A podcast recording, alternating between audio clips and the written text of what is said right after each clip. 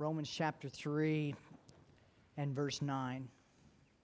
What then? Are we Jews any better off? No, not at all. For we have already charged that all, both Jews and Greeks, are under sin.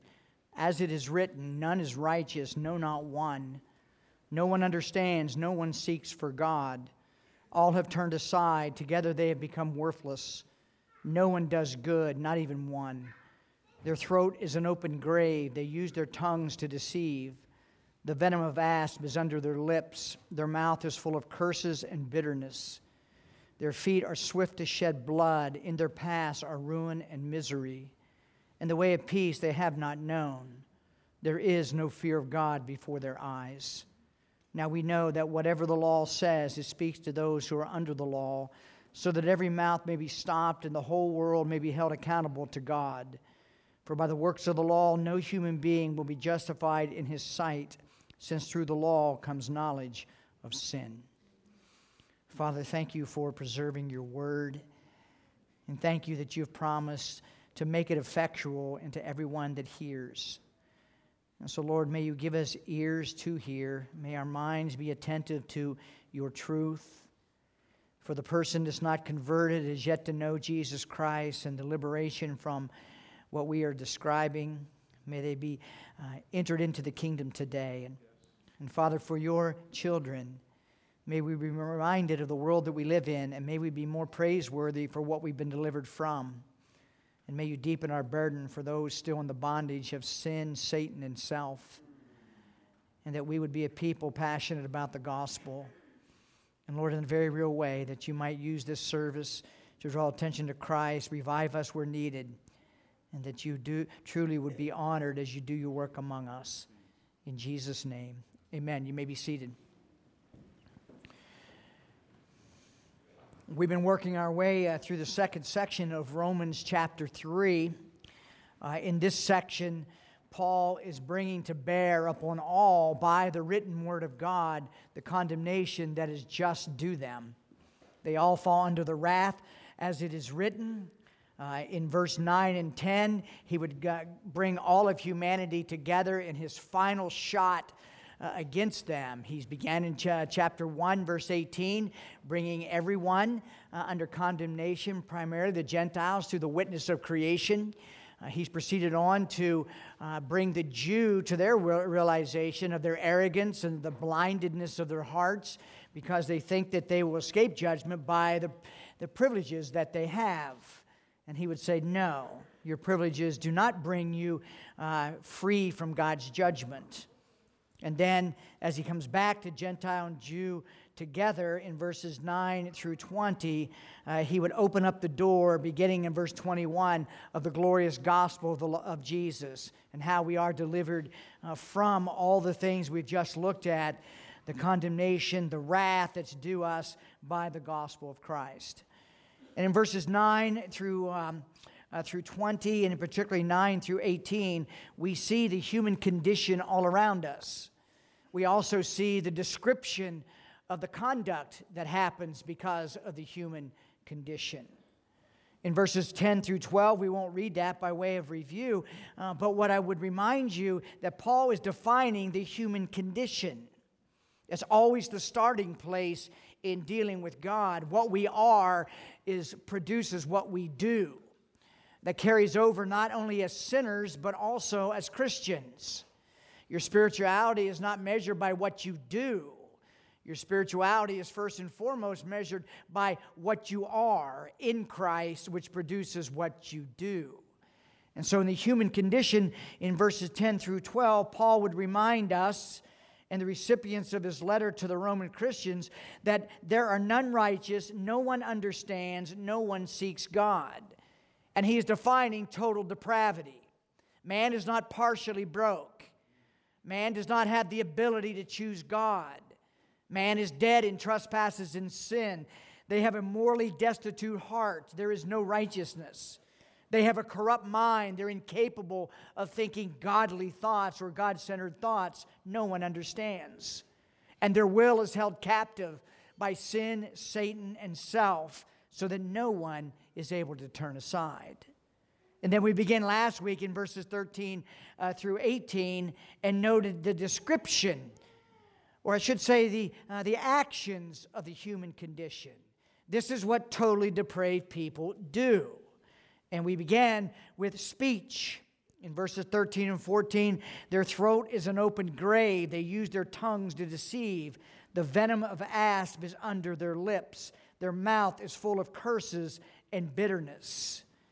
And Paul would use the graphic metaphors of the open grave and the poisonous viper to identify what spews forth from the totally depraved individual.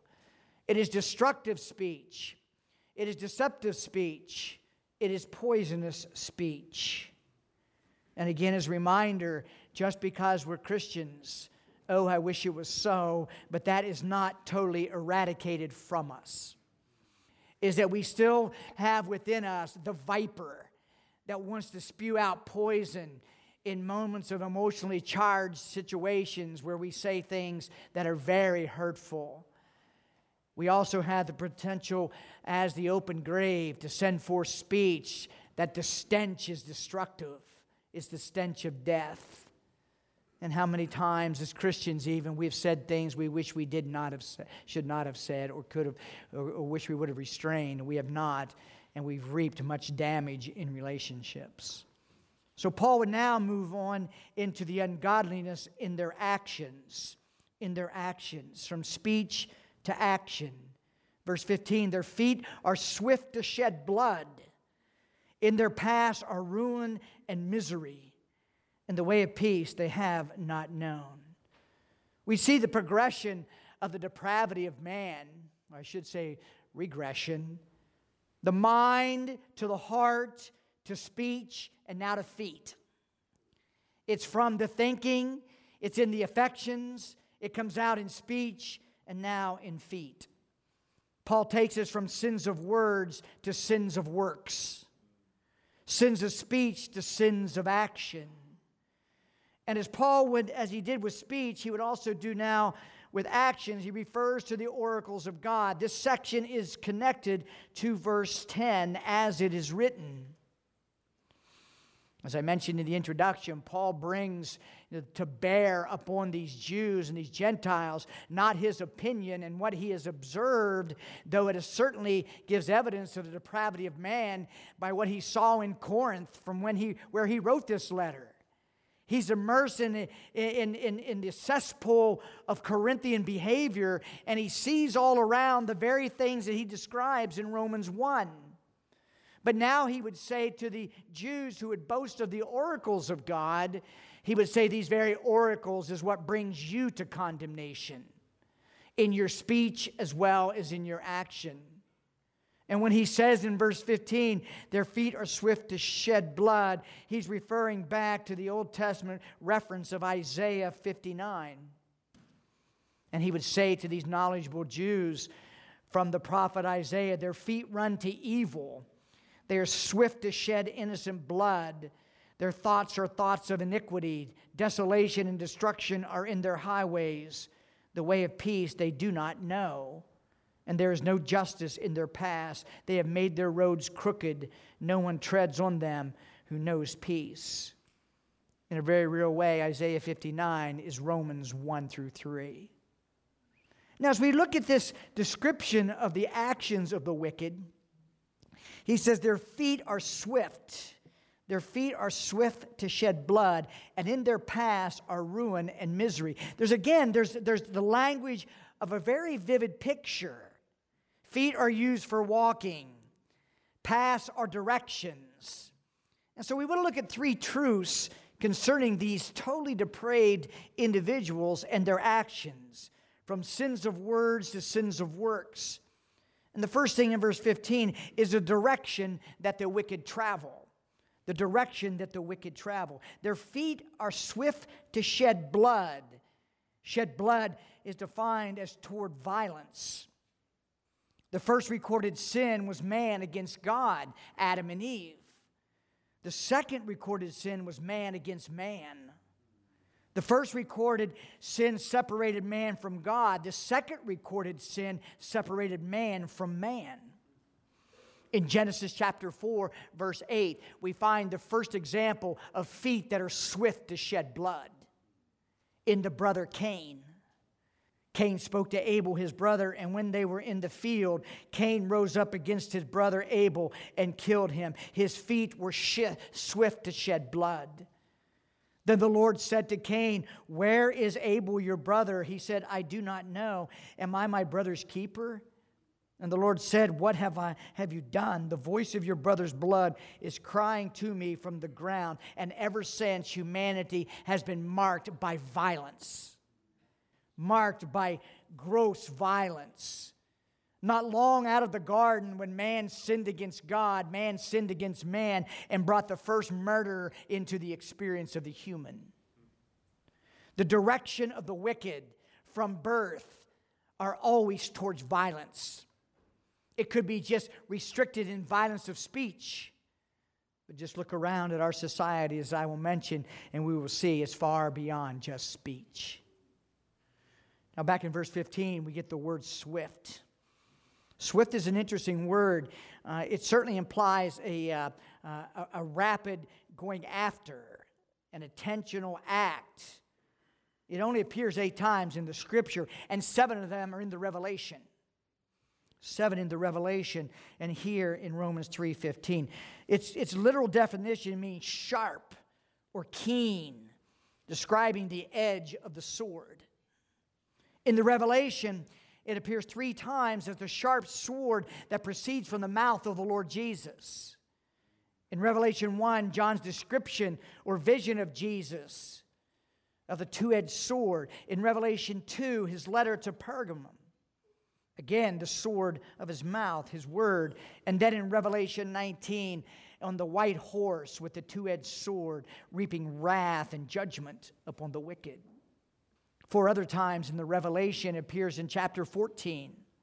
It describes the sickle, the sharp sickle used by the angels to harvest the earth. First is a gathering of believers, followed by the angel gathering unbelievers for wrath. That gives us a, a, better understanding when we see the word use in the Revelation of the swift, fierce, destructive power of the sword the sharpness of the words from the Lord Jesus as he brings judgment through, through his word upon the nations.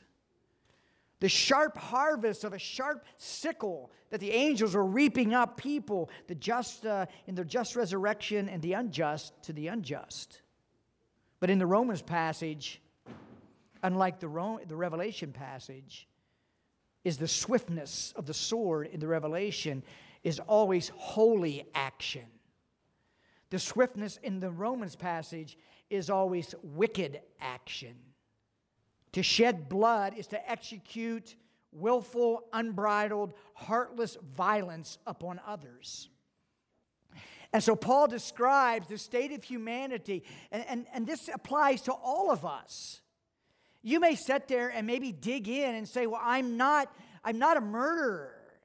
And I would say, Have you ever been angry at someone? For the Lord Jesus would say that anger is just like murder.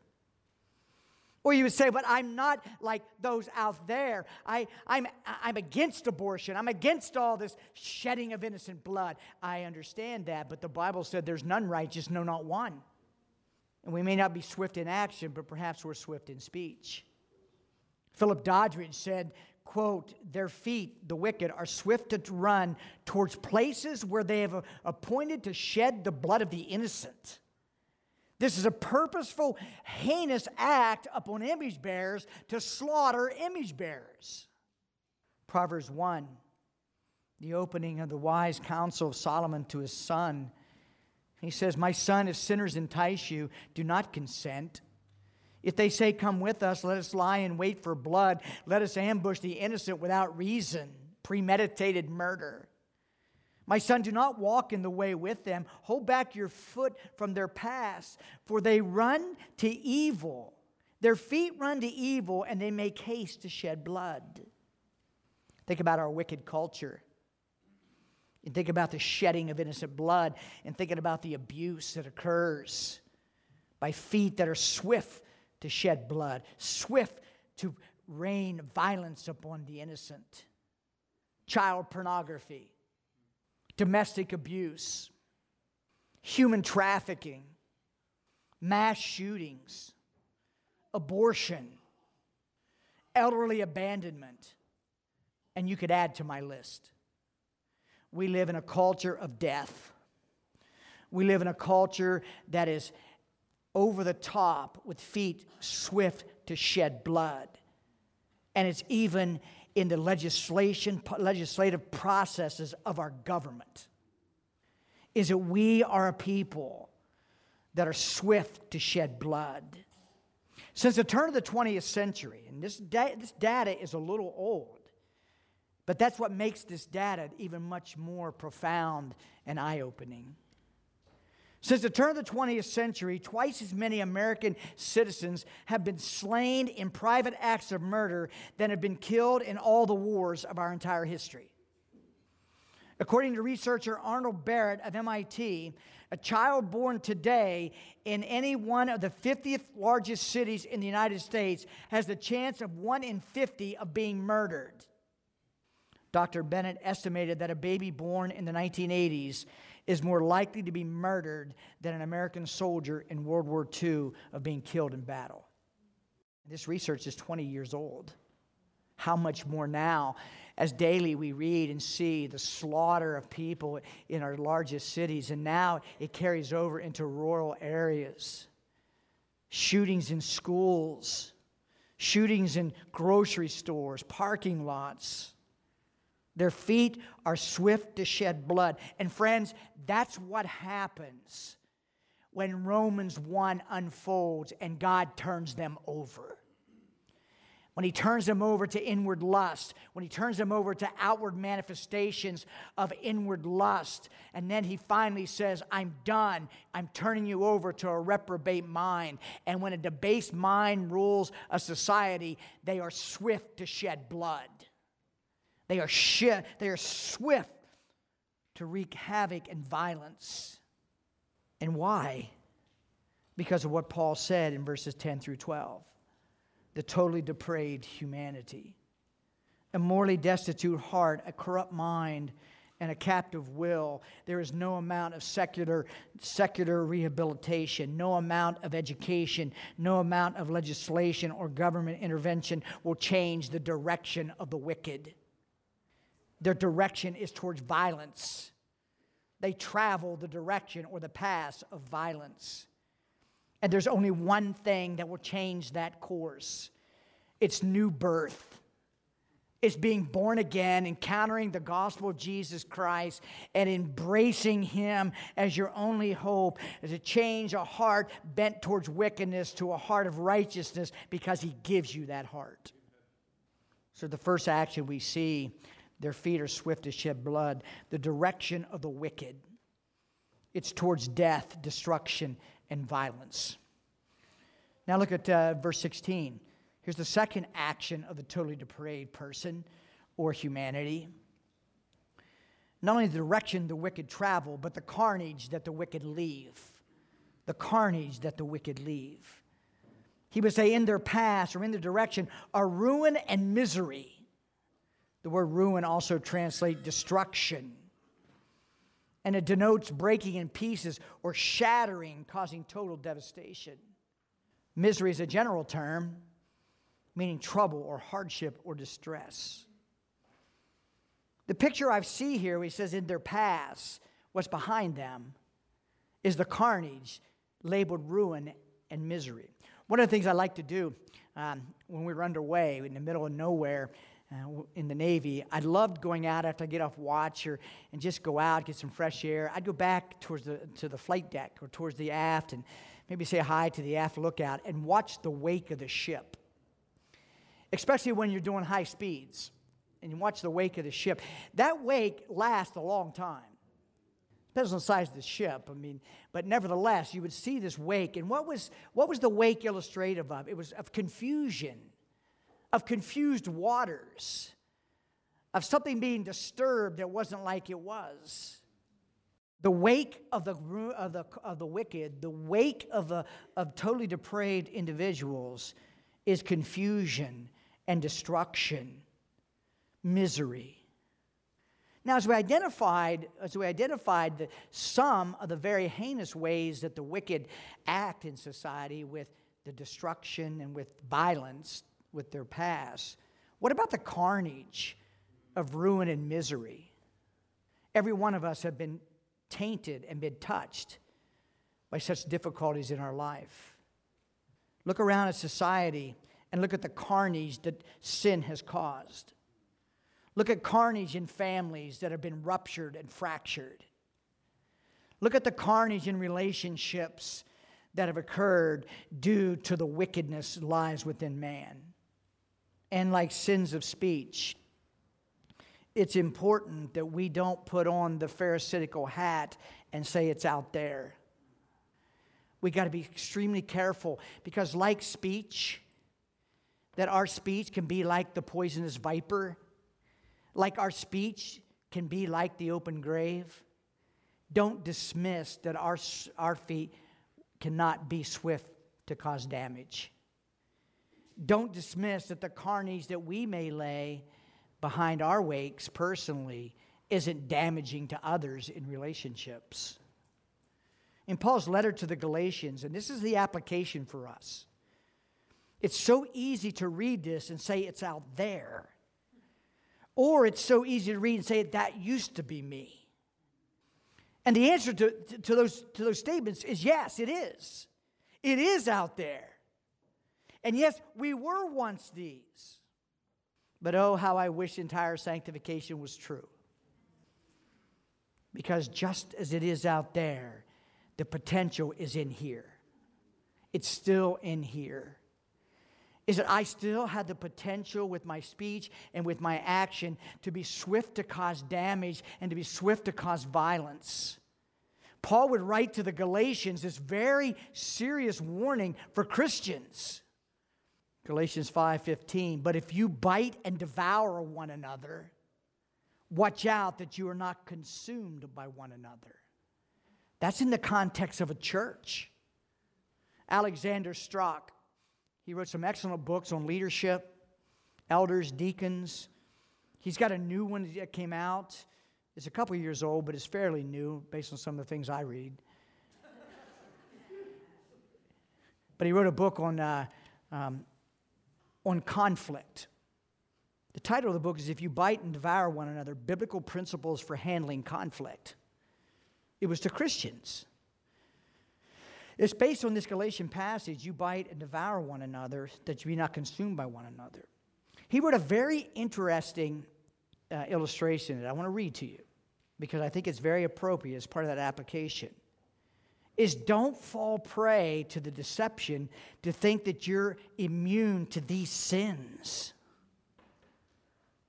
We can stop a very good work in our church by the very description of the wicked ungodly speech, ungodly actions.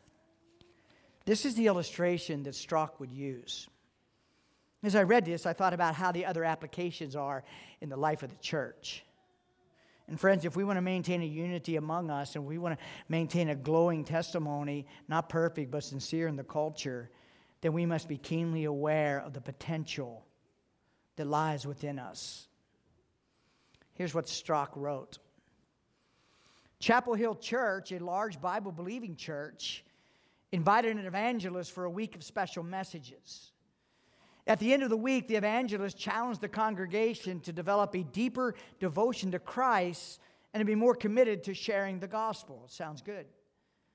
Then, without showiness, coercion, or endless appeals, he invited people to come to the front of the auditorium or sanctuary and kneel with him in prayer. This wasn't a plea to make a decision for Jesus. This was simply an invitation without showiness for these people to come forward just to pray. His messages had touched many people's hearts in the church, and they responded. But this church was not accustomed to altar calls. And as the meeting ended, a prominent church member expressed to all within earshot his disagreement with the evangelist's altar call. Begin trouble. His loud, angry words and facial expressions shocked those around him. He accused the evangelists of unscriptural practices and emotional manipulation. He even threatened to leave the church if the leadership did not deal immediately with the situation. Upon hearing the angry man's accusation, some people jumped to defend the evangelist. You see the embers now of a split. They saw that God had used the evangelist to revive their spiritually dry church and supported his challenge to greater evangelism. Noble calls. They accused those who opposed the altar call of being narrow minded traditionalists who always resisted change. They also accused them of being insensitive to the Holy Spirit's leading and of not caring for the lost. More poison. Other people sided with the angry complainer claiming that the evangelist was preaching a gospel of easy believism. They made slanderous remarks about the evangelist's motives, never a good thing, and character, and labeled anyone who agreed with him as liberal. They also attacked the church leaders, saying that they lacked spiritual discernment. They went so far as to ask the church leadership to resign claiming they had not had sinned against the church by inviting a wolf in sheep's clothing to preach.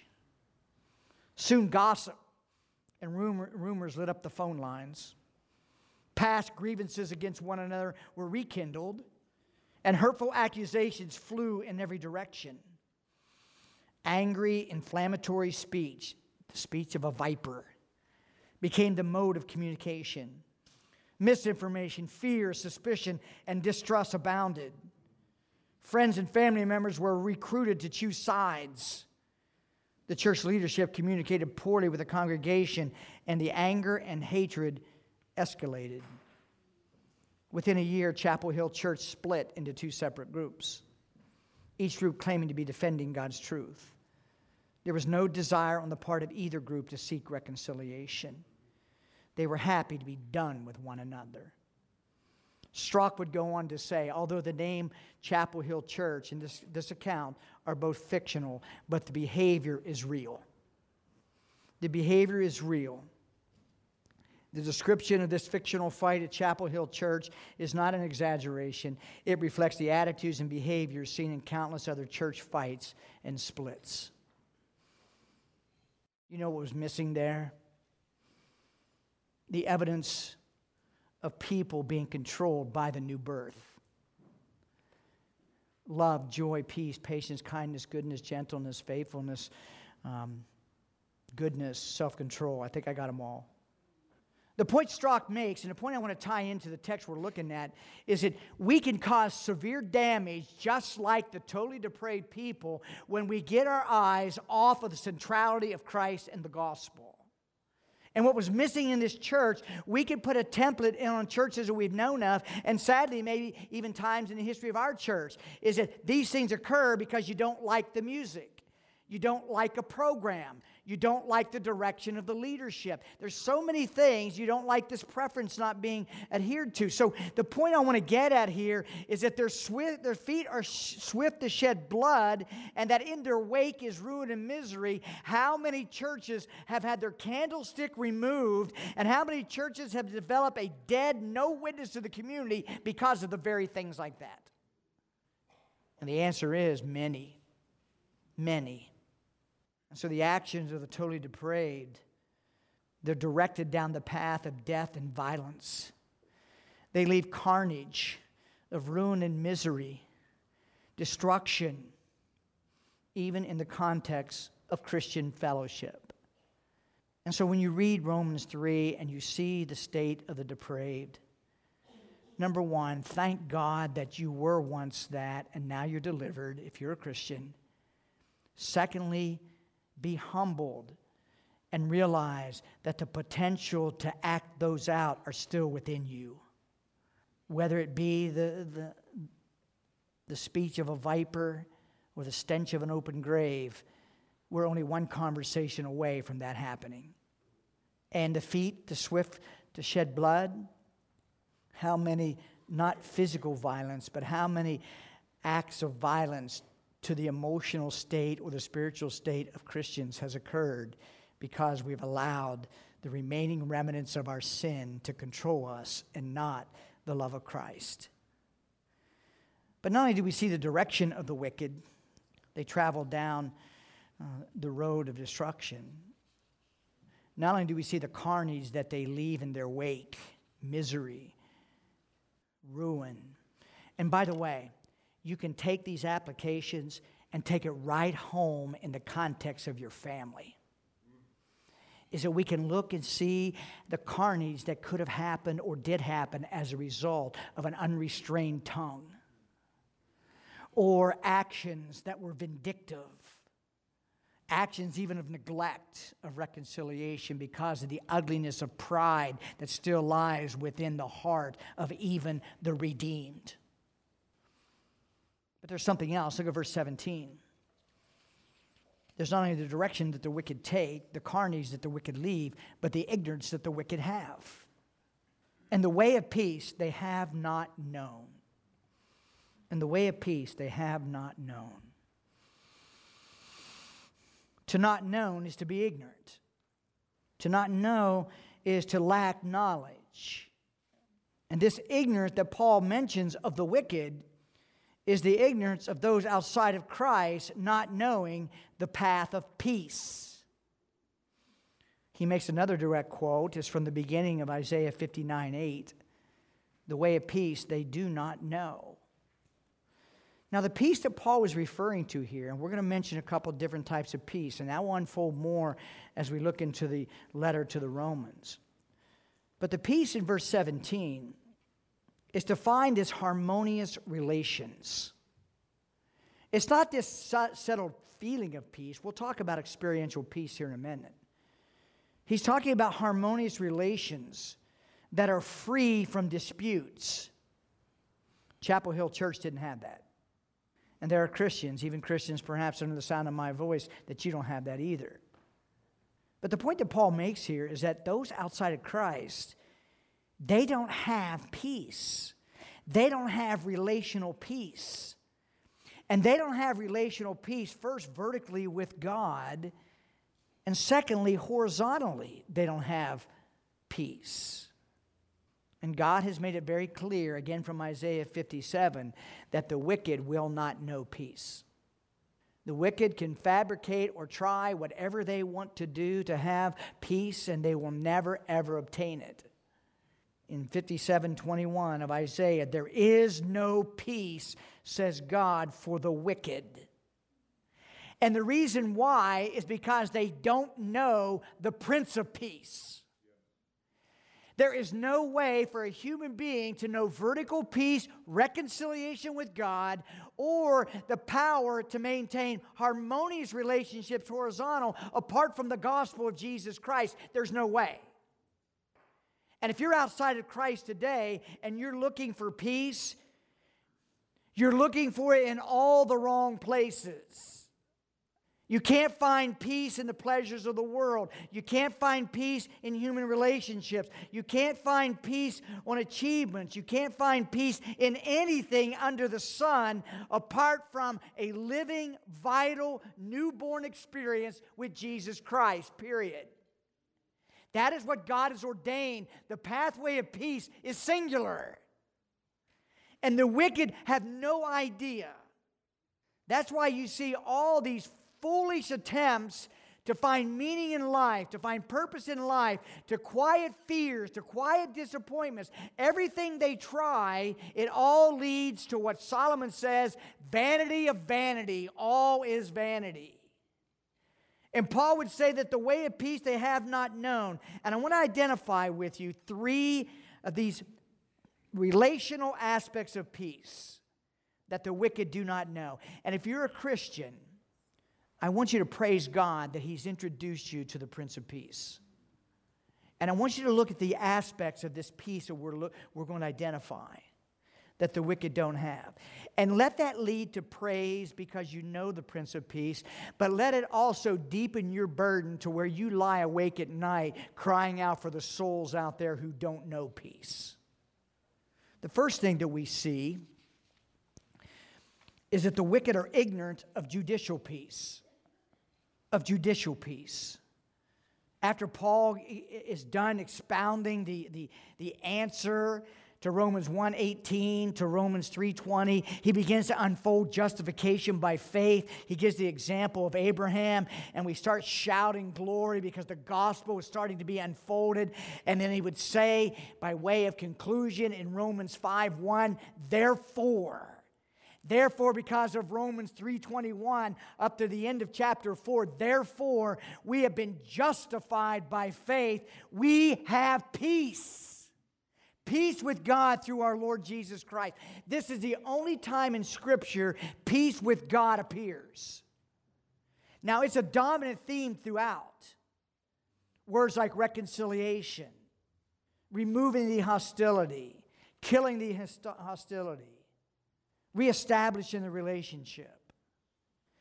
Paul would say that it is the justified who have peace with God.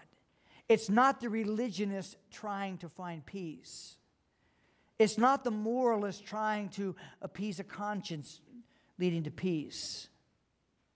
The wicked are ignorant. The fact is, and that's why he spends all this time condemning the wicked, is that he's trying, he brings them to bear, is that you don't have a reconciliatory peace with God, meaning that you're guilty and you're in his courtroom and you are condemned.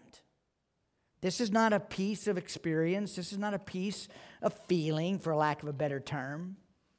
This is a peace that is declared by God between you and Him.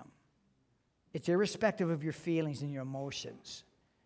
It is what theologians call justification the peace through justification. And it is the most urgent and necessary work done between God and man. If you're here today and you don't know this peace with God, your most urgent and important need right now is for God to grant you repentance and you faith, looking unto the Lord Jesus, and you begging and receiving from Him the gift of justification by faith that makes you right with God without a single effort of work on your part. That's the only way to have judicial peace. God has given us a law. We'll look at that again in a couple weeks. He's given us a law that we cannot keep. He's given us a perfect, holy law that brings no mercy. And He brings that law to bear upon the conscience of the sinner, saying, You have no peace. You can't have peace if you come by way of my Son, who is the Prince of Peace. Ephesians chapter 2, verse 14, it says, Paul declares, For He Himself is our peace. Christ is the judicial peace gift that God gives. Isaiah 53, upon him was, chasti- was the chastisement of us placed upon him. His wounds we are healed. His chastisement brought us peace. And friends, I can't stress this enough. The entrance of the Christian life is an entrance to making judicial peace with God. What follows will be the experiential peace. But first and foremost, is you are estranged from your God if you're not a Christian and that you cannot make peace with Him. If He isn't the initiator of peace, there will be no peace. And what has He done? He sent the Prince of Peace. Well, there's a second thing that the wicked are ignorant of. They're not only, they're, they're not only are ignorant of judicial peace with God, they're not in a right vertical relationship. The secondly, the wicked are ignorant as Paul would say, they know not the way of peace. They're ignorant of experiential peace. I want to explain that for a minute. If I was alone with you and we were sitting around having coffee and I said, hey, give me a definition of the joy of the Lord, what would you tell me? I think you'd fumble. You would fumble to describe the joy of the Lord. It goes beyond a feeling, but it includes a feeling. You would not be able to give me an, an apt de- description of the joy of the Lord in just simple objective terms. But you would tell me this I don't know how to explain it, but I know when I have it. I don't know how to give you the right definition, but I know when I don't have it. It's the same thing with this experiential peace. Paul would tell us in Ephesians, uh, Philippians chapter 4 rejoice in the Lord always. Again, I will say, rejoice and let your reasonableness be known to everyone. The Lord is at hand. Do not be anxious about anything, but in everything by prayer and supplication with thanksgiving, let your request be made known to God. And now listen to this, and you know this verse. And the peace of God, which every single person understands, will guard your hearts and your minds in Christ Jesus. Now, somebody should have stand, stood up and said, Hey, Jim, that's not right. Thank you. And the peace of God, which surpasses all understanding. Friends, like the joy of the Lord, you can't define for me the peace that passes all understanding, but you know when you have it. And Paul would say that the wicked are ignorant of peace. They're ignorant of the experiential peace. Well, how do I know that's true of the wicked? B.B. Warfield says this is a subjective sense of the consciousness of peace with God. It actually flows from judicial peace. You know you're justified, and it leads to a peace of conscience, a peace of experience. When Jesus was leaving in the upper room discourse, he said numerous things over and over to his disciples for their encouragement. One of the repeated themes was peace joy, peace, love, presence. In John 14, 27, Jesus says to these fearful disciples, Peace I leave with you, my peace I give to you. In John 16, 33, I, I said these things to you that in me you may have peace.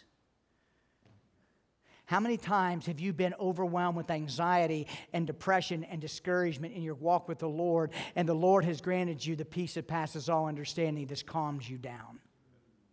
How many times have you been overwhelmed, drowning in life's many, many um, uh, difficult circumstances, and you've cried out to the Lord, and you've, you've, you've done Psalm 37, you've not fret, you've commit, you've trusted Him, and how many times has He washed over your soul with the peace that passes understanding? That's what Paul says, says the wicked doesn't have. They don't have judicial peace, they don't have experiential peace. And friends, our world is doing everything it possibly can to get peace of conscience, to get peace within. And they never can find it. I won't go through all the list of things that they use. You can see it. And there's a proper use of medicine. There's a proper use, but I wonder sometimes if we're trying to medicate too much what could really be accomplished by trust. Again, don't, don't email me and say, I'm not against drugs, I'm not against doing that. But I wonder sometimes if a heavy dose of repentance and trust would release some of our anxiety and, and worry. But nevertheless, the, the, the wicked have nothing.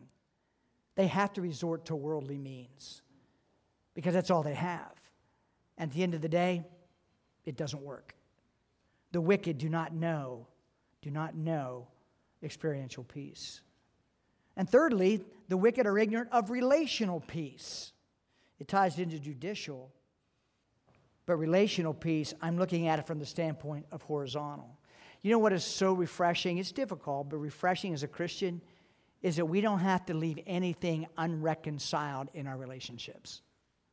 And how many times, and you look around the landscape, families that have gone decades of, of fractured relationships, they don't make peace. James says in chapter 4, the principle applies. What causes quarrels and what causes fights among you? Is it not your passions that are war within you? You desire and do not have, so you murder. You covet and cannot obtain, so you fight and quarrel. You adulterous people. The application, or I should say, the principle that applies out of that, is the wicked. All they have is passions. All they have is lust. All they have is murder feet swift to violent. And so there is no relational peace. And sadly, I've seen it too often that there's relational peace among people when you're doing things I want you to do. When everything's falling in line the way I want it, then we got peace.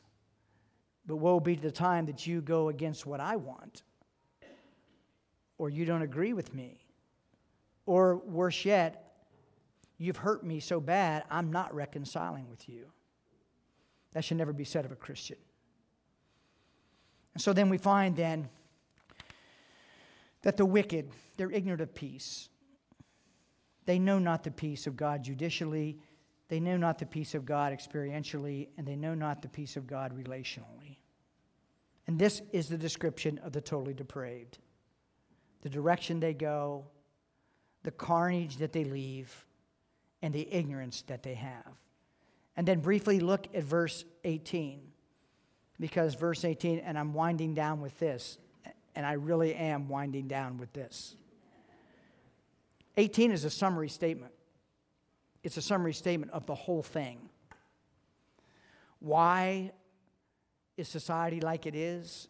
Why is there violence everywhere? Why is there carnage everywhere? Why is there no peace? It's because there is no fear of God. There is no fear of God. And what is equally disturbing, not only is the culture lacking the fear of God, but I believe that's one of the greatest needs of the Church of Jesus Christ is to recover the fear of God.